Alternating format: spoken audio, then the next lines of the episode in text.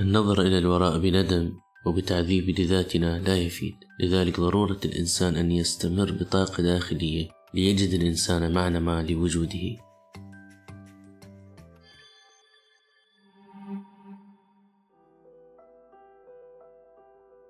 أهلا وسهلا بكم.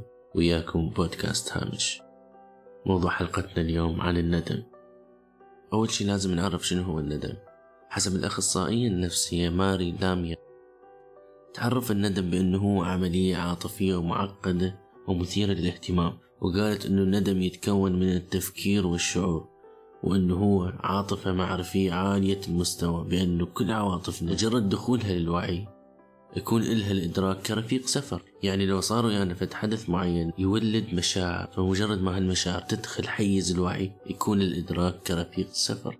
السؤال هنا شلون يتولد الندم؟ شلون ممكن يأثر على حياتنا. حسب دراسة نشرها إيرا هميان اللي هو أستاذ بعلم النفس بسنة 2015 بمجلة سيسولوجي توداي يقول لو كنا ندمانين على حدث معين صار بالماضي البعيد أو القريب فإحنا نركز على الأشياء اللي ما سويناها مو الأشياء اللي سويناها. وهالشي يودينا لظاهرة اسمها تأثير زجرنك وهالتأثير يجي من الأشياء اللي نسويها بس ما نكملها. لو فكرنا نسويها بس ما سويناها.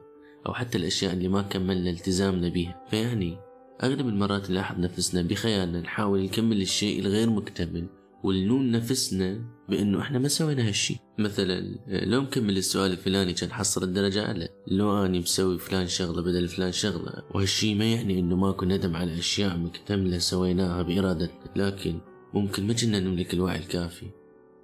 بس هنا حسب تأثير زجرنك بأنه نركز على الأشياء الغير مكتملة أكثر من المكتملة. يراهم يعني يضيف يقول إنه إحنا ما نقدر نعيش بدون ندم. لأن عدم وجود الندم هو معناه كون الشخص ما يراجع نفسه ابدا أي إنه باقي في نفس دائرة وعي. ما يخرج منها لأن يشعر بإنه هو دائما على صواب. تشارلز ويتفيلد بكتاب أنقذ الطفل في داخلكم يقول إنه أكو نوعين بالشعور بالندم.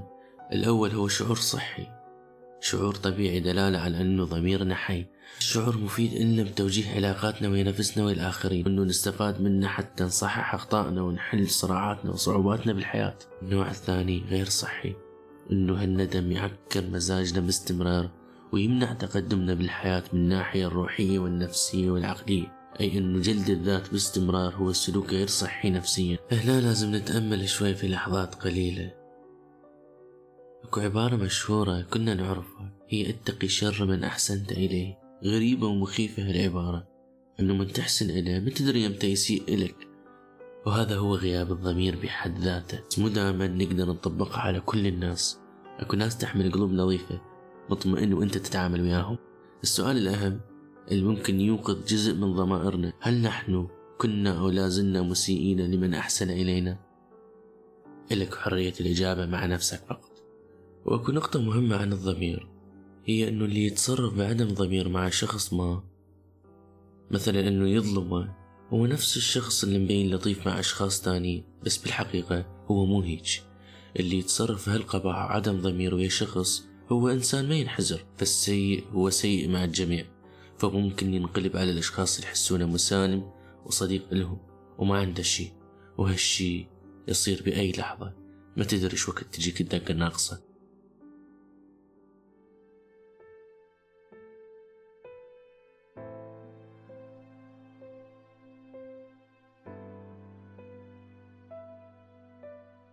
كونك إنسان مخطئ في مرحلة ما من عمرك مع أي شخص سواء حي أو ميت شخص تربطك به علاقة حاليا أم ما تربطك بعلاقة.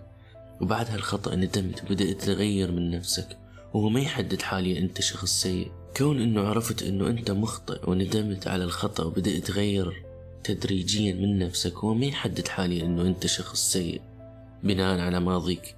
خصوصا إنه بديت توعى إنه في حياتك الماضية كنت لا أبالي في تصرفاتك مع الآخرين. لكن الآن أكو ميلاد جديد لروحك لكيانك. ويقظة الضمير هي بداية لميلاد أرواحنا من جد يخلق من عندنا أشخاص إنسانيين. نتعامل مع اللي ما يسيء لنا بكل ود. يقظة الضمير تساعدنا أنه ما نكرر الأخطاء اللي حدثت في الماضي من قرارات وأفعال. ويقظة الضمير تولد التسامح مع نفسك والآخرين. حتى لو هالأشخاص مو موجودين بحياتك حاليا ممكن أشخاص متوفين أو بعيدين. التسامح على لحظات كنت غير واعي فيها لأفعالك هو بوابة للسلام الداخلي تريد توصل له.